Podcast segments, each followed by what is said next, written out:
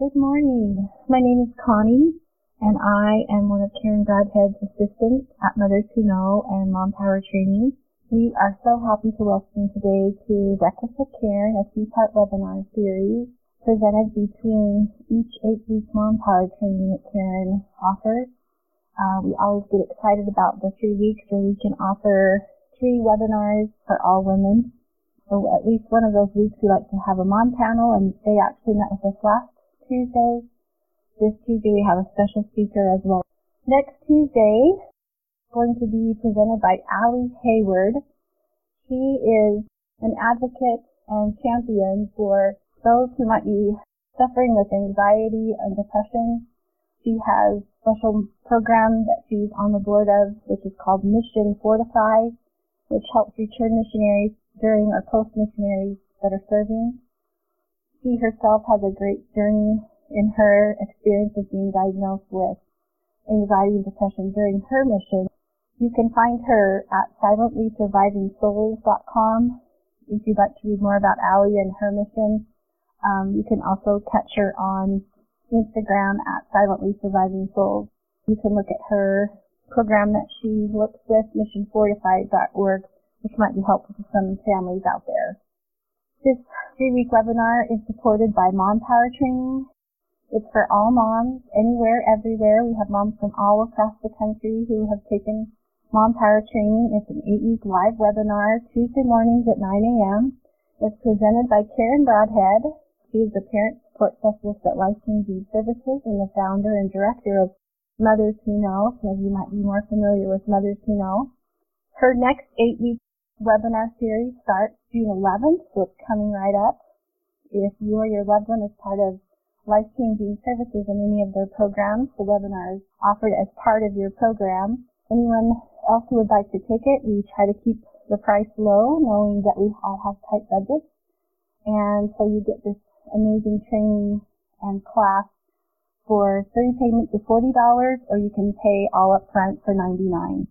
Share with your family and friends we would love to see as many moms as we can. A lot of moms have asked us what exactly is the training and the class, and so I just wanted to give you a little bit more information about that. Uh, Mom Power Training teaches principles and tools that will increase your peace and your spiritual routine. You'll learn to build stronger bonds in your family relationships. Mom Power Training increases your ability to center your life in Christ and fortify your divine identity and purpose. Mom Power Training also empowers you to recognize and defeat the tactics of the adversary and also to increase your faith community and group support system with like-minded women. Email us if you have questions at support at mompowertraining.com. So pass it on to your friends. Go to mompowertraining.com to register. Okay, today we have a very special guest speaker. Deanna Lamson. She is the founder and creator of White Ribbon Week, the group that helps kids in schools, um, elementary and junior high, to make good media and online choices. And they have some great packages. You can find Deanna's Deanna's program at whiteribbonweek.org. Uh, you'll want to go there and read all about it run by teachers or parents who volunteer to present the program in their elementary schools. So something you might, some of you might be interested in. Okay, I'd like to turn the time back to Karen. Good morning and welcome Anna Lamson. She is a wonderful gal who I trust very much. And it's not because I know her really, really good. It's not because I have um, spent lots and lots of time with her. But she and I hang out kind of in the same arenas. She always has a booth at the UCAP conference, the Utah Coalition Against Pornography conference. And so do I. And so for years we bumped into each other like that. And the very first time I met her, um, she was so um, endearing and kind. And she even got a bee sting on her foot right there and kicked her shoe at me. And I remember thinking, oh, any woman who can go through something like that as graceful as she did, that woman is somebody I would like to have in my life. Because she was so funny and friendly and sweet and open and authentic. I just am so impressed with her. But the first time I ever heard Deanne present was when I really, I was so stunned. I, I still, when I think about it, and the audience she was presenting to, it was a bunch of mothers and sisters who were in betrayal trauma because of their husbands um, acting out in inappropriate ways with their sexual self mastery. So whether it was pornography or other things, but anyway, she was speaking at a conference and I attended that conference and I listened to her presentation and it was so good. And I can remember having the thought, I wish she was my mom and I love my mom. She's just such a great, has a great spirit about her and I know she has a mission to help people to see clearly what's really going on. And the way she does that with is with lots of her gifts of intelligence and all of her skill and talent. But she has a wonderful spirit about her and I'm so excited for you to meet her. So I'm going to turn the time over to Deanne after I show you this next slide because it kind of gives you an idea of what white ribbon week is. In case you've never heard about that, we have lots of different states that join us here, not just Utah. And so some of you might not be familiar with White Ribbon Week, and I'll let her explain more about what that is, but she founded this just because she noticed in her own children's school that there was a need, and it has grown and become such a useful resource and such an educating tool for so many parents and children about how to navigate media and how to be responsible while we do it. All right. I turn the time over to you, Deanne. Hi, everybody. Thank you for that wonderful introduction. Oh my goodness, that's the sweetest thing ever. I remember meeting you, Karen, when I got that bee sting, and um, I know I'm sure all of you know this about Karen. There's a sense of calm about you. There's a sense of calm that just just brings hope with it, and I love that about you. So I love you. Thank you so much, and uh, welcome to everybody. I'm so delighted to be here and delighted to have breakfast together. Although I will confess that uh, for breakfast, I already ate five um, pieces of Texas sheet cake this morning. So um, anyway, I ate my share of breakfast and yours too. I'm afraid, but anyway, um, just a quick little bit about myself. I live in uh, Sandy, Utah, and I have six children. I have five boys and one girl and they range from age 30. My oldest just turned 30, if you can imagine, and my youngest is 14. And um, I've been um, really concerned and caring and, and wanting to learn about how to protect protect our kids in a digital world for a long time, probably about oh 15 years because of someone that I dearly love whose life has really been turned upside down by it. And I remember I remember the first time saying to my husband, we can't just pretend that this isn't going to affect our kids. We can't just hope and kind of just hope that it doesn't touch us. That's, that's no longer the world we live in. So, um, I just began learning and there was a quote that I heard that has really changed my life. And it was that every time you learn something new, your child is immediately safer. And I've really taken that as my mantra. And so I just keep studying and learning, attending, listening, reading, everything that I can do about anything really. And I just believe that this has really been a blessing to my family. And I hope that some of the mom experience that I've gained along the way will be a blessing to you. So, um, let's get started. And what I want to talk about today is something that I'm going to call navigating the river.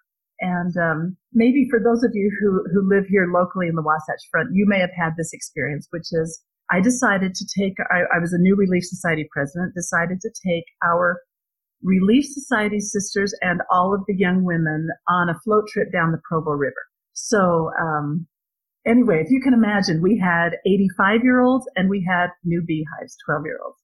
So as I was picking up a trailer, a great big huge trailer in which we were going to carry 35 big black inner tubes. So I was picking it up from a friend of mine. And as we were hooking it up, she leaned over and she said, what are you thinking? Like, what if something happens? And I was like, oh, something's going to happen. Like, I'm sure something's going to happen. Uh, we're going to take that before picture and we're going to be all smiles. And at the end, something will have happened when we take the after picture. We just don't know what it is, right? And sure enough, as soon as we got in the river, things started to happen. So one cute little beehive stepped in the in the water and went to sit on her tube and flipped off and that tube went down without her. We had we had girls getting scraped by the reeds on the side. All of us were sore from behind from hitting the shallows, um, hitting rocks in the shallows. We had people go down the wrong channel. We had all kinds of adventures, right? And at the um, when it was finally time to get out of the river, those of you who've done this, there's a little bit of a mad scramble at the end to get out on the spot where you um, where you get out. And as I did, I turned around and I saw my friend Rochelle just sailing on down the river. She was just sailing on down, and um, and I thought, there she goes. I had no idea where she was going or how we were going to get her out. Well, um, this story may seem unrelated to what we're going to talk about today, but I actually think it is closely related because um, we worry for our families. You know, we worry and say, what if, what if something happens? Like, what if something happens to our kids?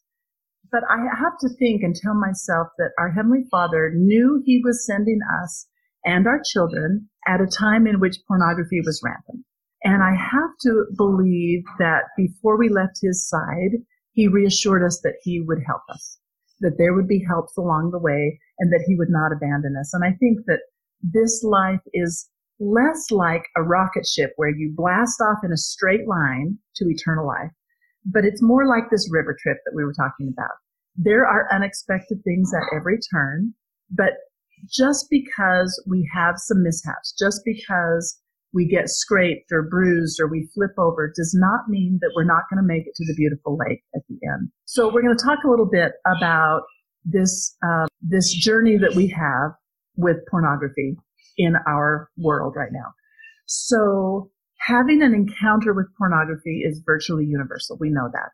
And if your children struggle with it, if your spouse struggles with it, if you struggle with it, you have not failed. They have not failed. It is part of, we are navigating this journey.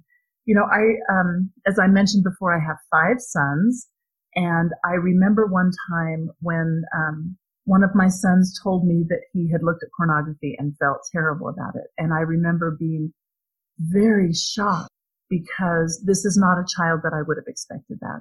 And um, I have to tell you, the first thought that came to my mind was, we've lost him. Can you believe that? That's the first thing I thought was, oh no, we've lost him. And I realize now how absolutely wrong I was. He was navigating the river. Um, that would have been like watching my friend who sailed on past, watching her take off and saying, "Oh, we've lost her. Let's just go assign out the ham and funeral potatoes. She's gone." Right? So I know that in this group you've reflected often, and we see that beautiful painting behind Karen of the Stripling Warriors, and we've reflected a lot upon that, and that we know that the miracle occurred of not one of these valiant sons died. But we also have to remember how many of them were wounded, right? Every single one was wounded. So it may be very possible that all of us will be wounded in some way by pornography.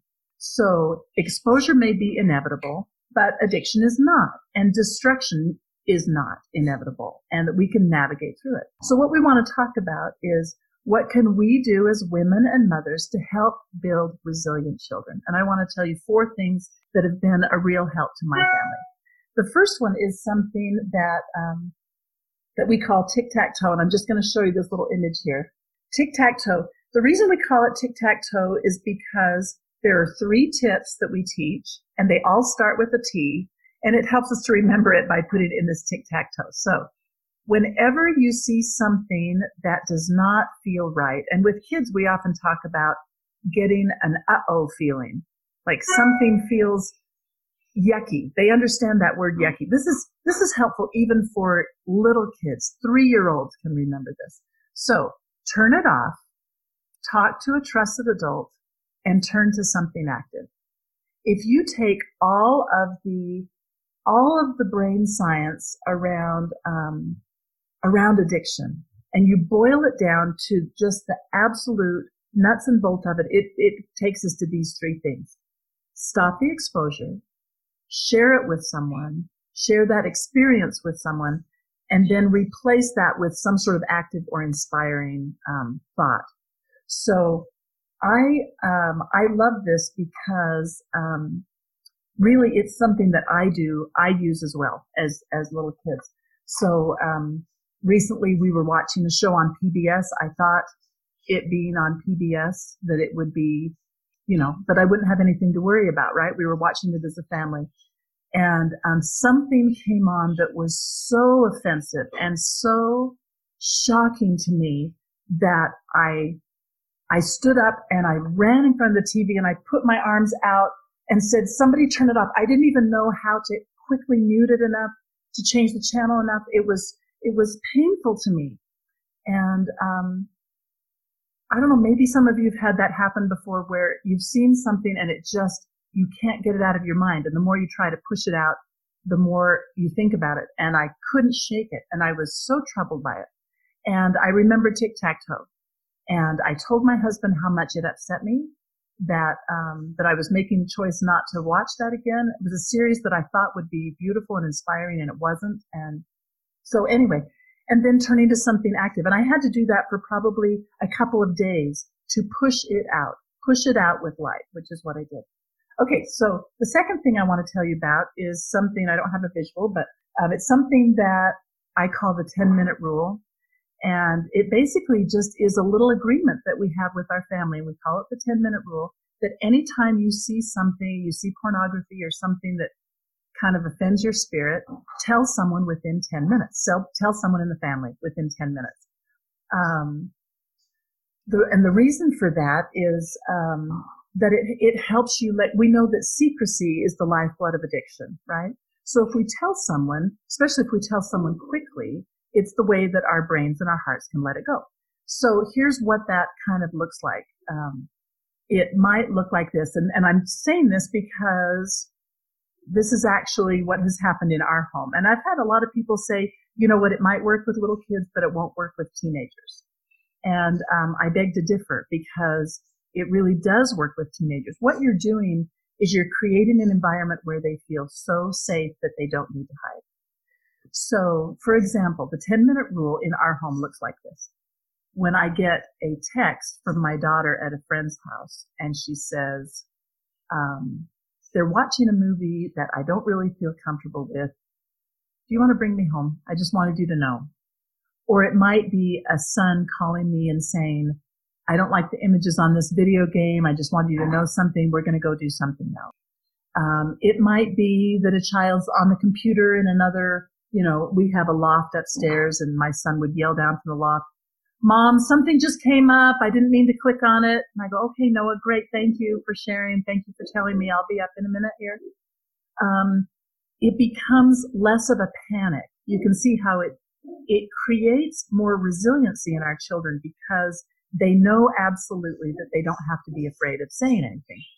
Another example of what that might look like. There was one time where my husband sat on the corner of the bed with me and he said, you know what, honey? Today I was doing some research actually for White Ribbon Week and I was reading an article and clicked on some images and he said, I clicked on another and then I clicked on another and he said, I clicked on images I shouldn't have clicked on. And he said, I just wanted to tell you because that's what we do, right? We agreed that we would tell each other and I just wanted you to know. And um, I think that one touched me more than anything because if we have that kind of confidence that we know that we're all navigating the river, we're all navigating it, and that if we can share it safely with someone, we are becoming more resilient, more supportive, more able to move forward. One more example of the 10 minute rule. There was one morning where I woke up, opened my bedroom door, and my son Noah, who was probably 14 at the time, was sleeping with this little um, beach towel over him right outside my bedroom door. and I was kind of startled. That's not usually where he sleeps. And I said, Noah, what are, you, what are you doing sleeping outside the door here um, with the dog? and he said, mom, I saw something late last night. And he said, you were so sound asleep. But he said, I didn't want to wait one second. I just wanted to tell you the second you woke up. This really does work. And you can tell when you go home today, you can say, Hey, I learned something called the 10 minute rule and um, let's try it. Let's just help each other. This can be part of our family plan one night I was at the at the dinner table and in an effort to help my kids feel safe with the 10 minute rule, I modeled it. So I said, "Hey guys, I was looking at photos of um, wedding photos on Facebook, and um, it quickly went into photos that I wasn't expecting, and I saw some things I didn't want to see. And um, my, my daughter said, "Good job, mom. You remembered the 10 minute rule." So it's, it's just something that we do that we do in our home. Now there's there's a couple of reasons that the 10 minute rule really helps, and it can be the two minute rule, it can be the five minute rule, it can be whatever you want. Basically, what it means is that you don't wait forever. You tell someone right away. There's a couple of reasons this helps. One is that by telling an adult, they can help us find out what happened that we saw this thing. Why are we seeing pop-ups? Why did this come up on the screen? So they can help us with that. The other is because of what's happening in the brain. So there was an MRI study recently that was called putting feelings into words. And it found that as we formulate words about something, excuse me, it suppresses activity in the amygdala, which is the impulse center, and it activates the prefrontal cortex. So what that means is that consciously recognizing the emotions and verbalizing them helps reduce the impact of the exposure. Isn't that cool? I mean, that's really, really amazing. So there's a couple of therapists that must have known this when they when they said um, these quotes that I'm going to share with you. The first one, Jeffrey Ford said, "Pornography has very little influence on a teen who has a safe place to talk about it." And another, um, uh, Anthony Perkins, uh, one of our general authorities, said, "The greater and more complete the first disclosure, the greater the chance of recovery." So it helps us see how important it is to say something. Now, let's see. Um, okay, the third one we've kind of already talked about, and that is to keep learning. There are more resources than ever before for preparing and teaching your kids about dangers of pornography. So um, I'm sure you're all familiar with the church's, uh, the Church of Jesus Christ website, which is called Addressing Pornography. Um, if you haven't been there, go there. There's a number of videos that are really helpful, and there are enough there's several family home evening plans and there's so much info in there that you could teach this probably, you know, once a month for the rest of your life and still have material there to teach.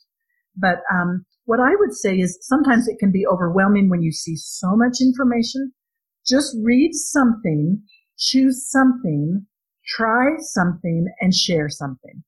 So just choose one thing to share.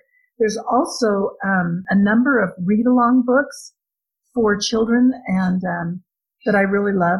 I will refer you or recommend books from Educate Empower Kids. I have really appreciated educateempowerkids.org. Going to protectyoungminds.org. You probably have heard of the books Good Pictures, Bad Pictures. Uh, there's one for older kids and one for little kids. Um, there's a, a lovely book called My Body is from God, and it's wonderful for little kids. And it is just a free one that you can print out. Just Google that online. My body is from God. Really beautiful. So as you, as you search, you'll find that there are many resources. There's, there's no shortage for you to teach your kids there. So, okay. Number four, I want to talk to you a little bit about White Ribbon Week.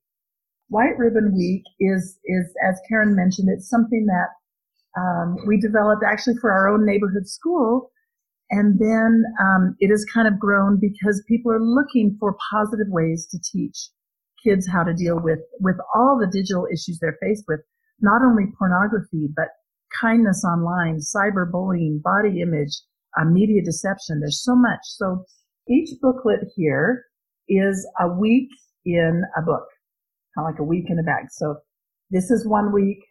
This is another week. This is another week. Where's my other one? Here it is.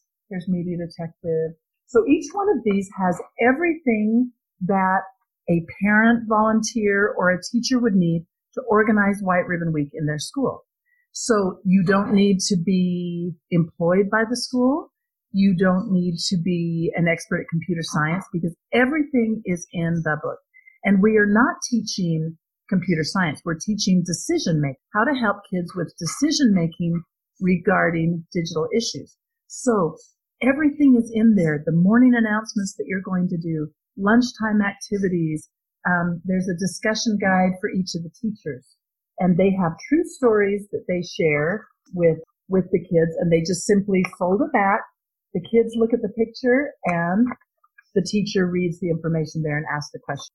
I, you know, when I think of how many kids we can affect, I mean, even just the people that are on this call today, if you said, you know what, I think I can do this, I can go to my principal or my PTA president and say, hey, why don't we have this in our school? That makes a big difference.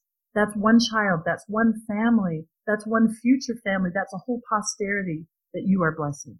So, um, two things I wanted to mention about that is that um, I have found with those that have helped in this White Ribbon Week effort that it is a powerful way to heal personally. Um, if there has been um, experiences in your life where you have been hurt in some way, where you have been pained, or you have recognized how, how pornography has caused you suffering in some way. It's amazing how it takes that suffering and turns it into a powerful force for good. There's so many who work with me in White Ribbon Week who have come from that sort of experience. And you can see the, you can see the light and the energy and the enthusiasm enter their hearts. That they are no longer focusing on being a victim, but focusing on blessing others.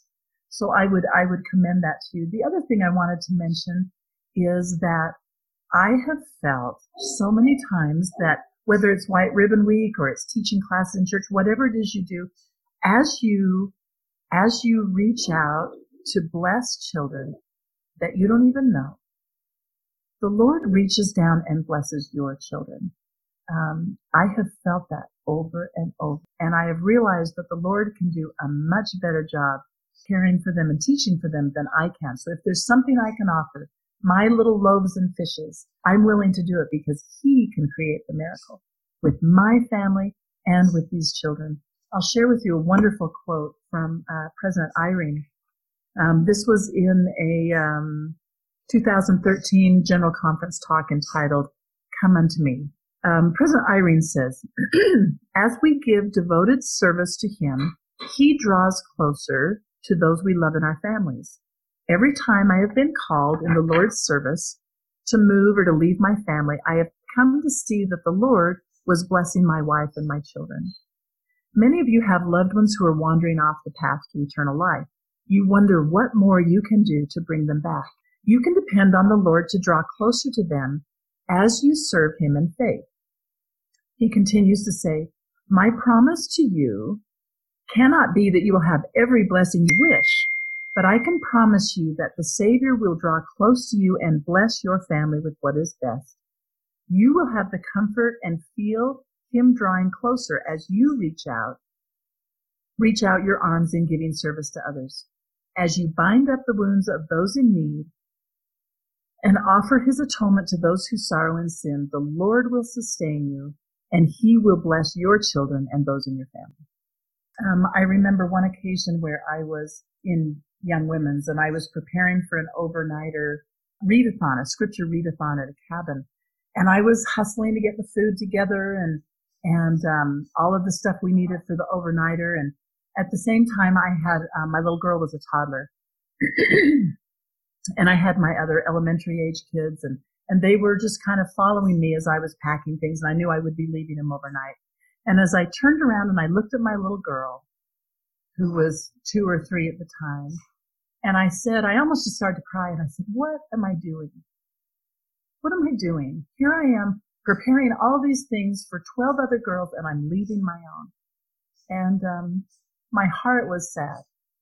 And um, at that moment, I can tell you, I was actually standing right at this spot in my kitchen, right where I'm sitting right now. And a message came to my heart that said, do this for me and I will take care of your children tonight. It was really, um, an answer to prayer for me. And I know that we have to, we have to carefully, you know, it's, it's one of those issues of motherhood, of priorities. But I know that the time that you spend in trying to bless others, um, to teach your family and to empower other children to reject pornography will be sent as a blessing upon your families. So now, okay, we've talked about four things. Let me talk to you a little bit about um, this again. Remember when we talked about this a minute ago? in the middle of this, it says talk to a trusted adult, right? Now, when we first prepared this for schools, it said talk to a parent in the middle. And you've noticed we've changed that to trusted adult. So why would we do that? Well, um, you can probably guess that not every child feels safe talking to their parent.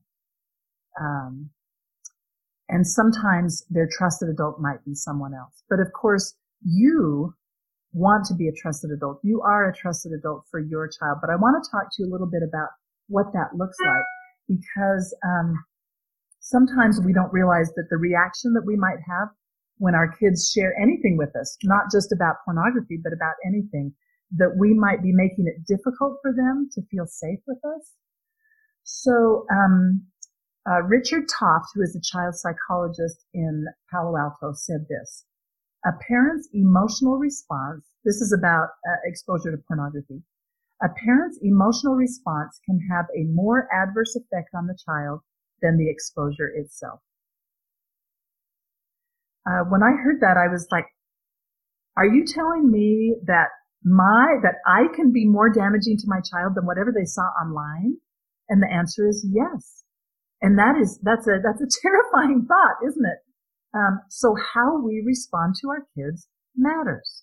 It matters. And I try to tell myself every day that, um, how I respond when they tell me that they neglected to turn in half of their homework, how I respond when their room is a mess, how I respond when they back into the neighbor's car. Um, all of those things are part of building a trusted adult because I can't get completely out of control about their long hair or bad grades and then expect them to really feel safe coming to me about sensitive issues. So, um, so let's go, t- let's, let's go to, um, an example or, or kind of put ourselves in the situation of we've just found out that our child has seen pornography.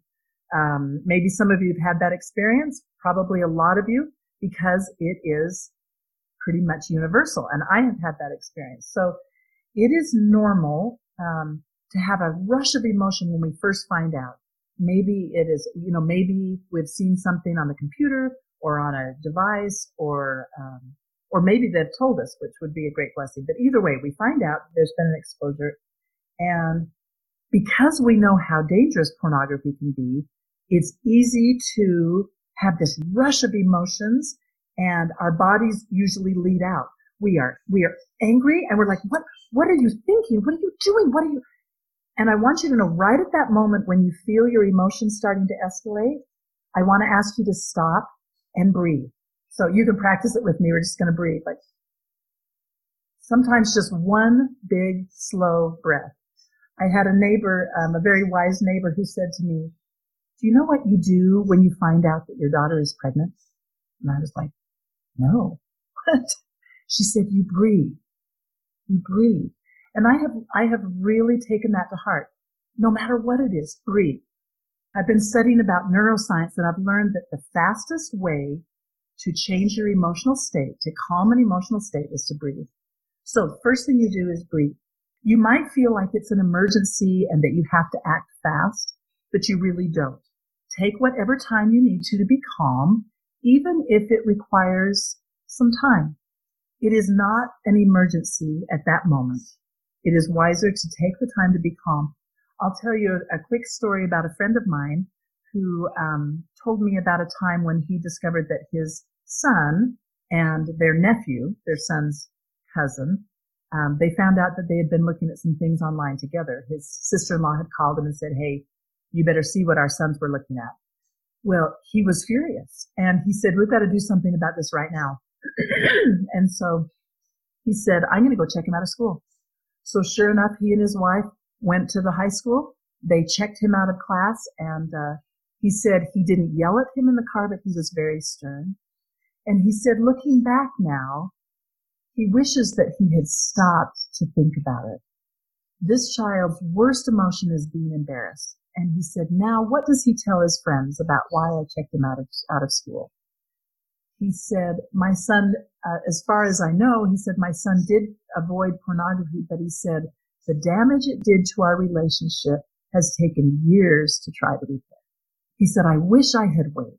I wish I had waited until he got home and that we could calmly talk to him about it.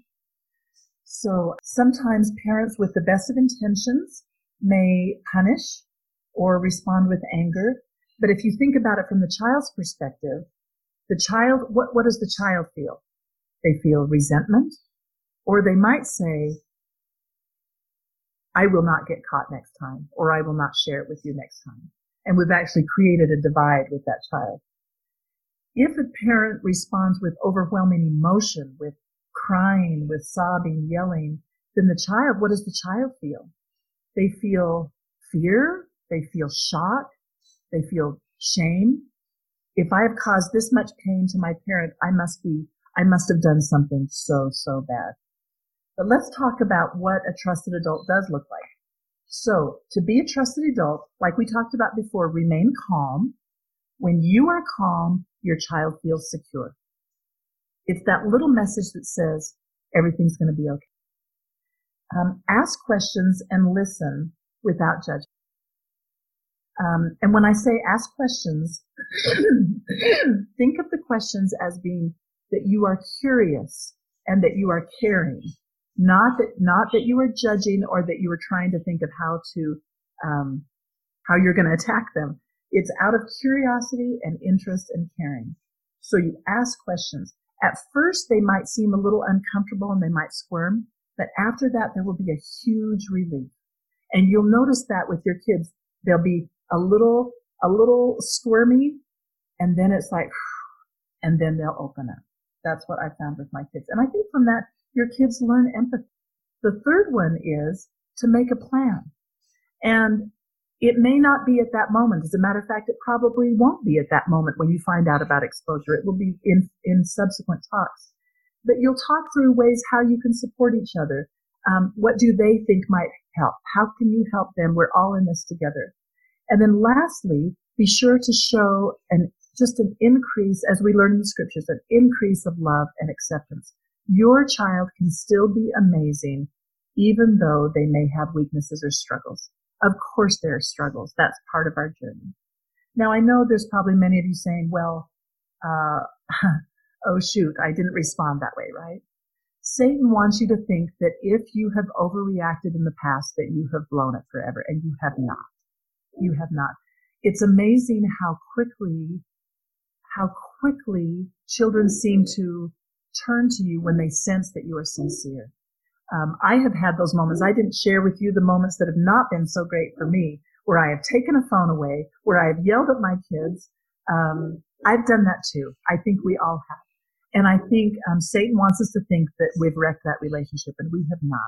We just have that opportunity to say, you know what? I realized when we talked about this before, I may have overreacted, and I think it's just because I love you so much and I care so much, but I want you to know that I'm going to try and be calm and remind me to breathe. And I want you to feel safe talking to me about anything. So please forgive me, and I'm always here for you. And the Spirit will confirm the sincerity of your words, and your kids will come to you and it will be a huge blessing to them. Um, one day in the, I was in kind of teasing frustration, but I said to my daughter, Maya, you, this room is filthy. Like you clean up this room or you are dead. And she said, are you threatening me? And I said, yes, I'm threatening you. And she turned around and she said, will anybody else be my trusted adult? I need a trusted adult. so anyway, but your kids will will know when you are sincere and really um, wanting them to feel safe talking to you. Now, um, I I remember um, there was one occasion. It was actually the first time, the very first time that I remember discovering that any of my children had seen pornography. We found something on the history of the computer, and I had never learned anything about it. I knew nothing. I was a young mom, knew nothing nothing, right? I had no resources. I was not prepared and, um, we had no idea what to do. But I remember that fortunately my husband and I remained calm and we took this child and took them into another room. And, um, to be honest, I can't tell you what we said, but I remember that we knelt down together and we said a prayer with our son. And at that moment, there was this feeling, I just call it the warm blanket feeling And um, I don't remember what we said to him. I don't remember what he said to us. And I don't think we solved anything that day. But um, something happened with that experience where it has built a, um, a trusting relationship over many years. And this particular son told me recently that he reflects on that experience quite a bit. And he said, you know, the fact that you and dad still loved me made me feel like maybe Heavenly Father could still love me. And if you could love me and Heavenly Father could still love me, then I could still love me. And um, I didn't realize that we were all getting that out of that experience. But sometimes those experiences that we think are going to be so awful can turn out to be a real blessing. So I had a little revelation recently that is really a powerful thought. And it, and it came to me word for word. So I'll share it with you. It is the fact that I discovered my child's exposure to pornography is a wonderful gift from a loving Heavenly Father. Okay, now we don't normally think of that as being a wonderful gift, do we? it doesn't feel like a wonderful gift at the time, but it really, really is. How many people who have struggled with pornography, um, with the pornography addiction, wish with all their hearts that someone had found out the day after their exposure, or the month after, or even a year after their exposure? How would things have been different? What a blessing that now you know, because you can continue to love and support and navigate together with the help of the Lord. So learning to respond with trust, learning to respond with calm builds trust no matter what the situation is. I wanted to share with you a, an experience that happened just a couple of months ago I was sitting on the bed of a teenage friend, a friend of one of my sons, and um, as he was telling with telling me about all the things that he had stolen from my home, and I had suspected that he had been stealing, um, but I was not aware of how much and how often. And so I was sitting on the bed next to me, and he was trying to come clean. And as he began to tell me more and more things that he had taken from our home and had already sold, I was just furious inside. I felt like shaking him and saying, what gives you the right? What gave you the right? Like I was shocked, absolutely shocked, but a, a very real spiritual gift at that moment allowed me to just listen. And um, I prayed that I could remain calm as he continued to tell me and as he did, I, I put my arms around him and I wrapped my arms around him and I held him and he put his head down and he began to cry. And he said, um, he said, why are you doing this? Why do you still love me? And his tears streamed down his cheeks and they landed on my arms that were wrapped around him. And at that moment, I said to him this very true thought that came to my mind right when you need it, right? Isn't that how it happened? And the message was this. If the Savior were sitting here next to you and it were his arms wrapped around you instead of mine, what would he say to you? He would say the same thing. He would say, I love you and I forgive you. And at that moment, I realized something really important that as we love our family through their challenges, it is not my love that has the power to heal them. It is their feeling his love. And the love that we share with them is the way that Heavenly Father and the Savior reach right through and wrap their arms around them. They want that individual to feel of their love. They want them to know that there is hope, that they are loved, that they are cherished. Um, that was a powerful moment to me. I am simply sharing the Savior's love. And he is the one who can create the miracle. He has the power to change hearts. Not me, but he does. And I am merely a conduit for his love.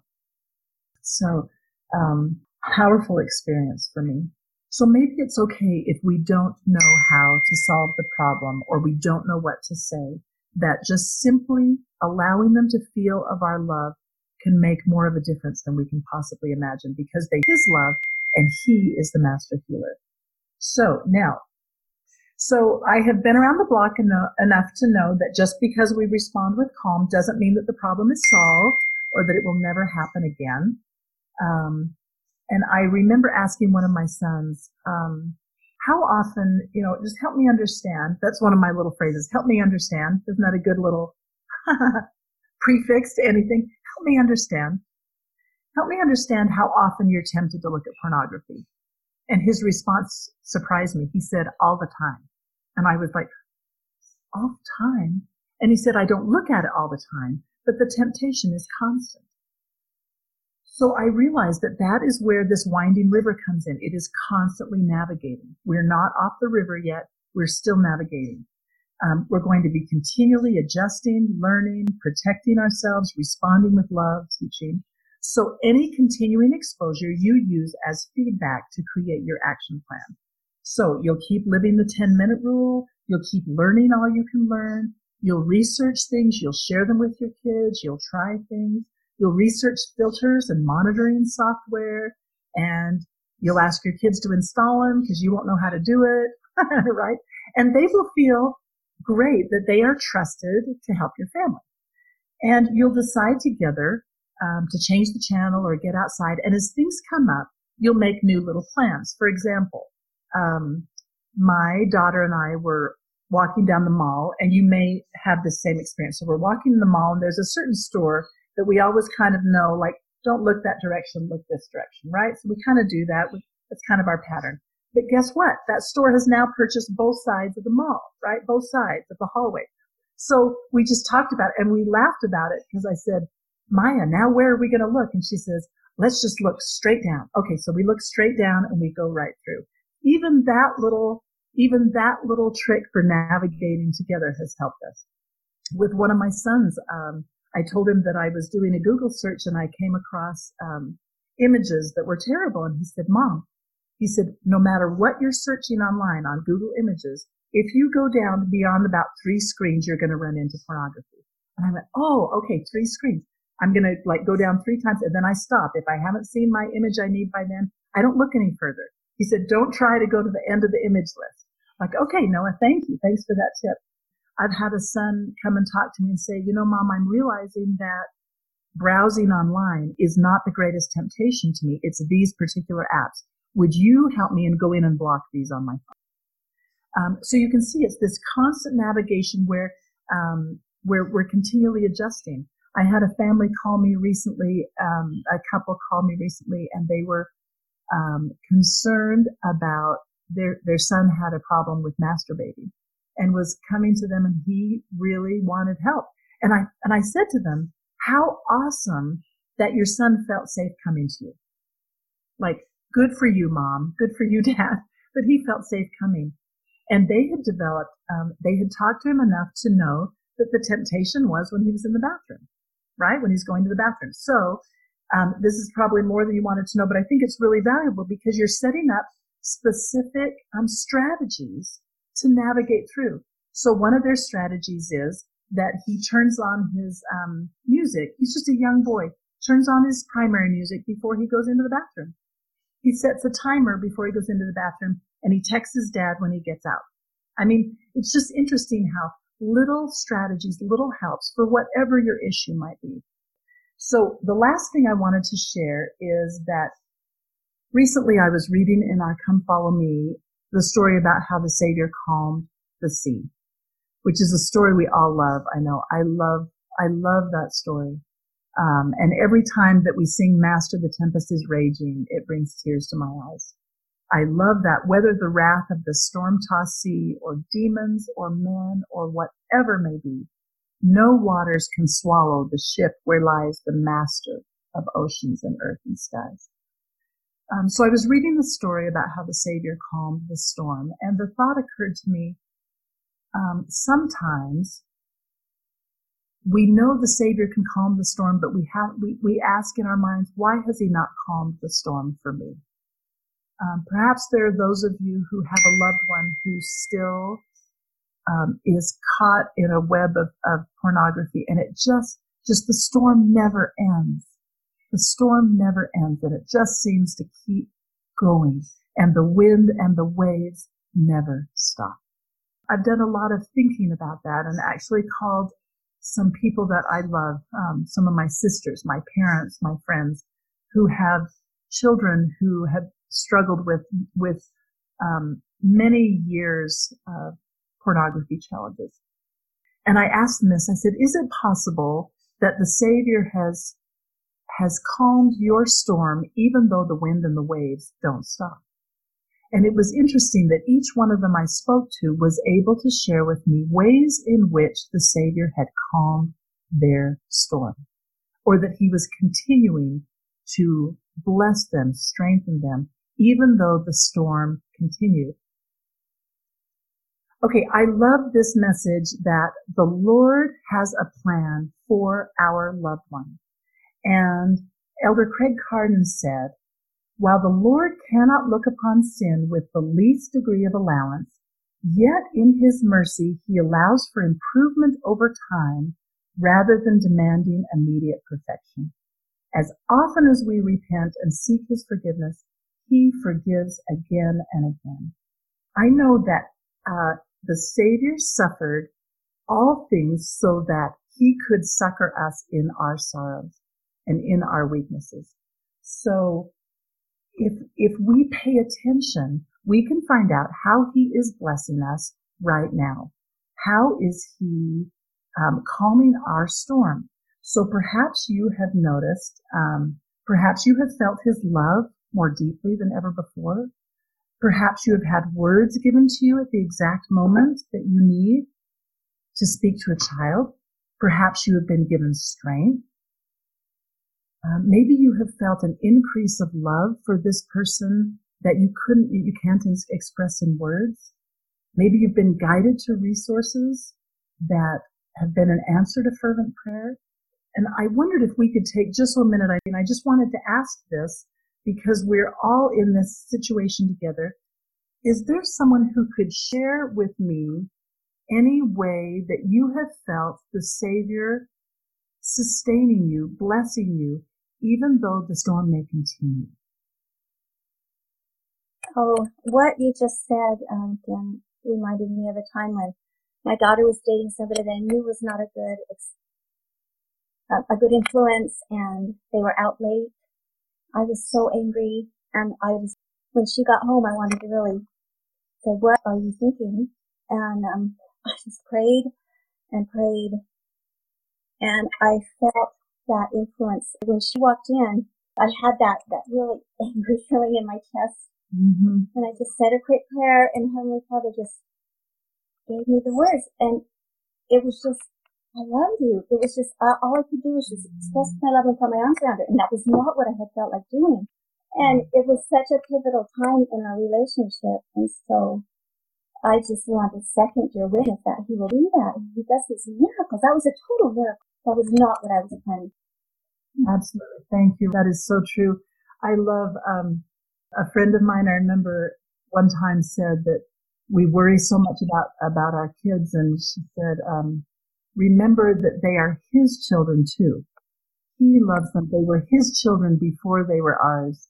And she said, um, she said, go ahead and go to sleep. He's already up. Don't you love that? Does anyone else like to share anything about how you have felt sustained or strengthened, even though a storm might continue in your life? Because in reality, of course, the storms are going to continue. This one or another one, right? So I don't know. How have you felt sustained? You know, the exact reason of why he performed the atonement was to know personally how to succor us. How is he succoring you? I'll, I'll share one one uh, little experience of my own, and then please just you can chime in right after me if you can think of one. But uh, there was one particular time about two years ago where it seemed like um, there were there was storm on top of storm. You know, my mother was going in for heart surgery. I had a child going through a very difficult emotional time. I was trying to take care of a Brazilian girl that was trying to escape her father. It was just like, oh my word, I I was so completely overwhelmed. And, and I remember that evening I went to a concert at the University of Utah and I actually was looking forward to just listening to the music and somehow trying to escape from the things that were worrying me. And, um, as, as they began, it was a, um, I guess it was a choral concert. as they began the last number, it was a requiem. And as they began the last one, I remember thinking, it was so beautiful that I just needed to relax every muscle in my body and let this music just flow over me. And as I did, these distinct words came to me and it was, let me heal you. And I closed my eyes and I remember nodding my head and saying, yes, heal me. Heal me. And as that music played, um, I closed my eyes and for some reason, every situation that I was worried about flashed before my eyes. I saw my mother in the hospital and almost audible words that said, peace be still. I saw my son going through the really difficult situation he was in. I saw his face and again the words, peace be still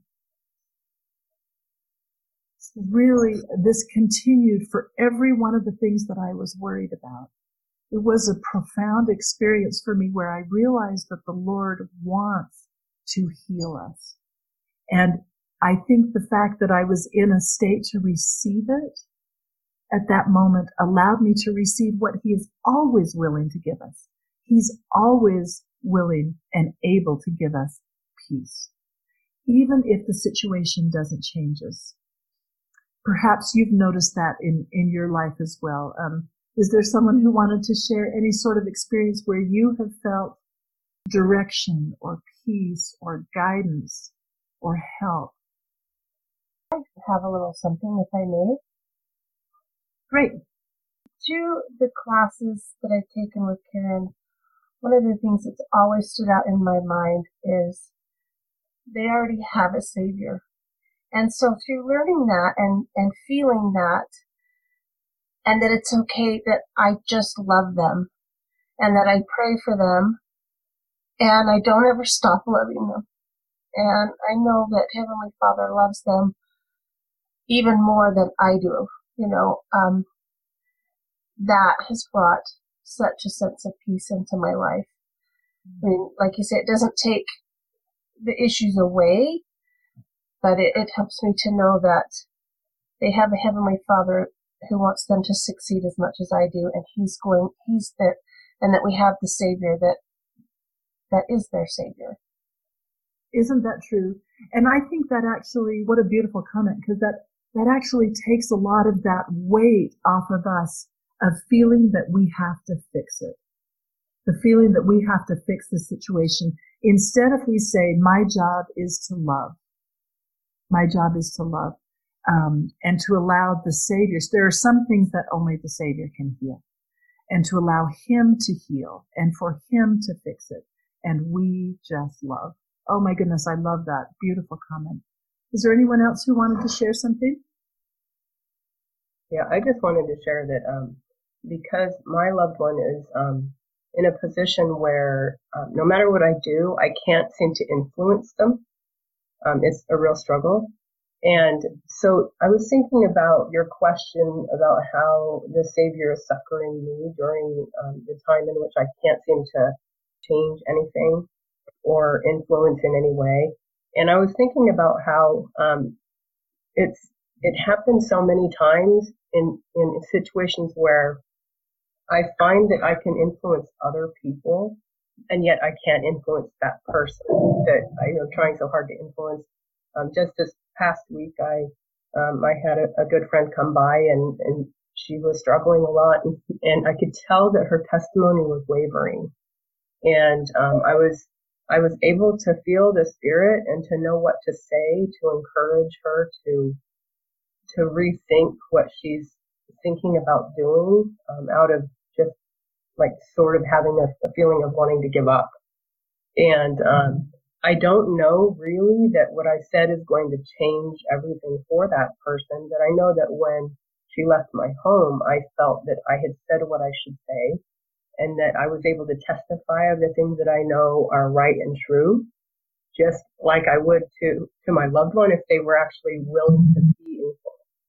And so I think that um, those experiences help me to see that it's not like I'm doing something wrong. The person has to be receptive. And um, so that's how I know that God is there and that He's aware of what I need and that He's succoring me, even though that that specific thing isn't changing.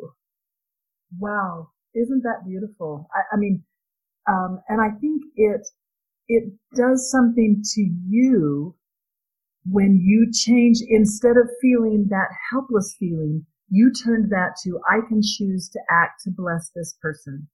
Um, you know, I think it, it's interesting. I, I mentioned before as I was learning, as I've been learning about some neuroscience things. There's things that I've learned about. Um, I've done all sorts of studies on on people and on rats about pain, and that when you feel pain, they actually can put electrodes on your brain and see what part of the brain is activated. If you act in some way, it lessens your pain.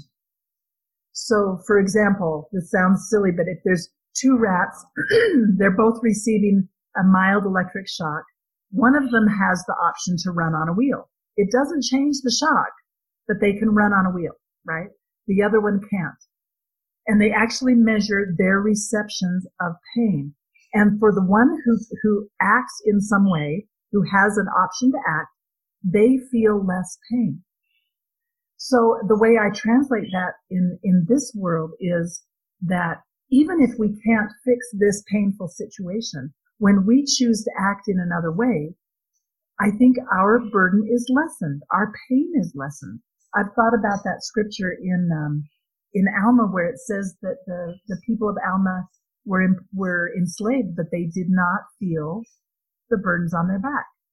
I think that's very interesting the Lord has, has the power to make that burden easier to carry. And what a beautiful thing that you look for ways, even in the midst of your burden, to lift someone else. That is absolutely beautiful. So beautiful. Um, was there anyone else that wanted to share anything? Um, I just found, and I felt guided to this. Uh, maybe it's intuitive for some people, but for me, I had to really learn to take care of myself and to, um, if I can't change or fix the situation, I've at least got to keep myself strong and steady in where I want to be, where I need to be, so that if there's ever a chance that I can influence them or that they come to me, that I'm where I want to pull them up too. and I haven't been dragged down with it. Mm-hmm. Whether it's into the same problems or losing testimony or just exhaustion because all I think about are worries and concerns and problems. I need to be sleeping, exercising, studying the scriptures, doing the things that keep me where I need to be. My first instinct is to dive in and fix and solve and change it all and control that, but finding that I couldn't do that, I have to take care of me and stay where I need. Absolutely. Oh my goodness, that is an inspired thought. So I think Satan wants us to um, to sink into despair. And what a what a powerful message to you. That's I am sure that is revelation specifically that the Lord sent to you saying, take care of yourself. I will fix this problem. You take care of yourself. That's, that's beautiful that you were able to receive that. Oh my goodness, what a difficult thing. Well, I wanted to share with you um, one last quote that I found so powerful. Okay, a scripture that I love, and this really ties in with what you just shared as well. It's it's uh, three seventeen. Dearly beloved brethren, and I like to say sistren, dearly beloved brethren and sistren, let us cheerfully do all things that lie in our power. Then may we stand still with the utmost assurance to see the salvation of God and for his arm to be revealed. There are things that we cannot fix right now, but there are things we can do. And let us cheerfully do those things. Whether it is reaching out to a friend, whether it is strengthening ourselves, Elder McKay in the most recent conference said, gave this beautiful blessing. He said this, Jesus Christ is the great deliverer, and in his name I promise that as you turn to him with full purpose of heart, he will deliver you from everything that threatens to diminish your life or joy. That deliverance may take longer than you would like, perhaps even a lifetime, but he will give you comfort, courage, guidance, and hope until that day of ultimate deliverance. And I just want to leave that message with you, that message of hope, and do so in the name of Jesus Christ. Amen. So, Karen, I know that you you have um, usually allow some time for questions or things. If there's anything that I can um, respond to, I'd be happy to discuss whatever might be on the mind of any of you on yeah, any, any of the things that um, Deanna mentioned in her time with us that you had further questions on or that you took a note on that you wanted to just clarify? Anything more you'd want to know about White Ribbon Week or her tic-tac-toe tool that she uses? Yeah, anybody else? Anybody have a question or a comment even? Because sometimes we're inspired about, and this, like when someone's talking about something because we've been led in our own situation, um, navigating our own river, right? Uh, we just feel like, and this, Deanna, this really helped me when I did this and this, you know? So even if you have a, something to add, like, this really helped me when I, or this really helps us, or here's something that goes along with what she talked about, you're welcome to share that as well. I just have one um, comment, and thank you, Deanna, so much for what you shared. I really want to listen to this again, and I just want you to know a lot of ladies listen that aren't able to attend, just love to listen to the recording. So just thanks so much. Um, but one thing that I thought of as you were sharing about how important it is what our response is, and how it can take years to kind of get their get our children's trust back. I remember um, had an older son that was had struggled um, with several things as far as sexual self mastery and things like that for um, several years. And then um, a younger child um, had, as we were gone on a vacation, my daughter was watching movies and kind of tending while another younger boy had um, been on the computer and has gotten into some things that had gotten down into a place where he didn't want to be. And um, so my older son uh, was looking on the computer. He he saw that that had happened and said, Hey, mom, you really want to talk to this younger son. You know, he'd kind of gotten into this stuff. And, and so I just immediately wanted to respond, but I, I kind of had different eyes then, you know, a different way of responding. But anyway, this boy, I said, can I talk to you about the computer and what?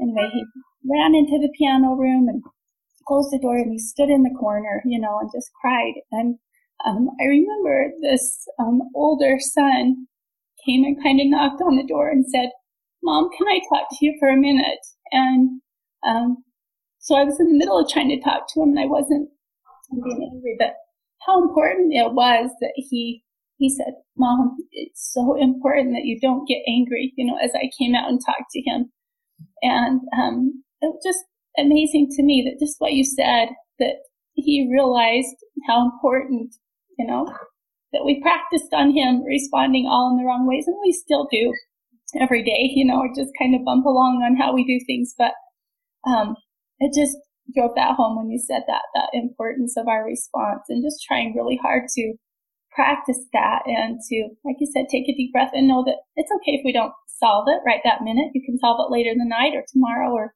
whatever. I just appreciated you bringing that up. Anyway, thanks for all you've shared.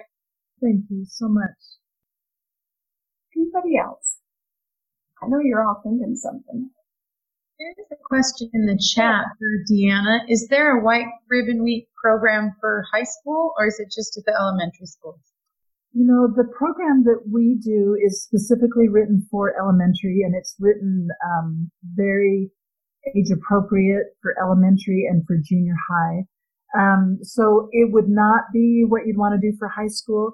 Um, a lot of high schools have um, there's there's several different things you can do. Um, NetSmartz, the group NetSmartz will come out and do assemblies. They do, they already do that for a lot of schools. Um, Fight the New Drug, you may be familiar with, um, comes out and does assemblies which are really powerful. They have a new uh, three-part documentary that is, I don't know if any of you have seen that. Oh my goodness. It is unbelievable. It is beautifully, it is well, so well done. And, um, I think it is, uh, they, each one talks about the effect of pornography on the brain, the effect on the heart, like on our relationships and the effect on society. And it is powerful. Oh my goodness. Um, you know, I think for me, when I made the connection between pornography, which people often think of as having, um, uh, that it doesn't hurt anyone, right? It's an, it's no victim. I can look at whatever I want. It doesn't hurt anyone. But when I recognized the connection between that and um, sex trafficking and child exploitation, um, because there's a definite connection there. One feeds the other. It absolutely feeds it. And when I realized that, um, and they they really talk about that in the third one of that documentary. Anyway, so fight the new drug. There's also a fellow that is doing um, assemblies. He's kind of up and coming. His name is Collin Kartchner and he's doing a number of assemblies, really um, um, promoting, making it be cool for kids to not have a smartphone. So it's kind of interesting. We'll see how that goes. But I think um, the the White Ribbon Week program that I've prepared really is is based for elementary and it's a preventative program. So yeah, but I think there needs to be more done, and maybe maybe that'll be something that you know kind of sparks a little idea in one of your minds that of saying, hey, this is something that I'd like to get out there, or I'd like to help with this. I think we need more of that. Um, but yes, White Ribbon Week is for elementary and for junior high. Okay. Um, so this week I had an interesting experience as we have worked with one of our children who's been struggling with um, mm-hmm. overcoming pornography. You know, there comes with it so much like mom anxiety in the beginning. And I just want to thank you, um, sisters who have, have walked this path and who are so willing to share your experiences with us. Like what I've learned today and what I've learned from Karen has helped me and my family so much. But for me, something that's helping is I have taken to reading all of the books that my son is reading, like the fight, the, know, the dragons book and putting on the armor of righteousness. And, um, I had an experience this week where I felt very angry at my son over something not related to pornography, but I could tell my boys could feel like my energy was shifting and I decided to try to practice what they have been doing. And so I am not a jump roper, but I took a jump rope outside and I just started jump roping like so hard. I thought I was going to die after like a minute.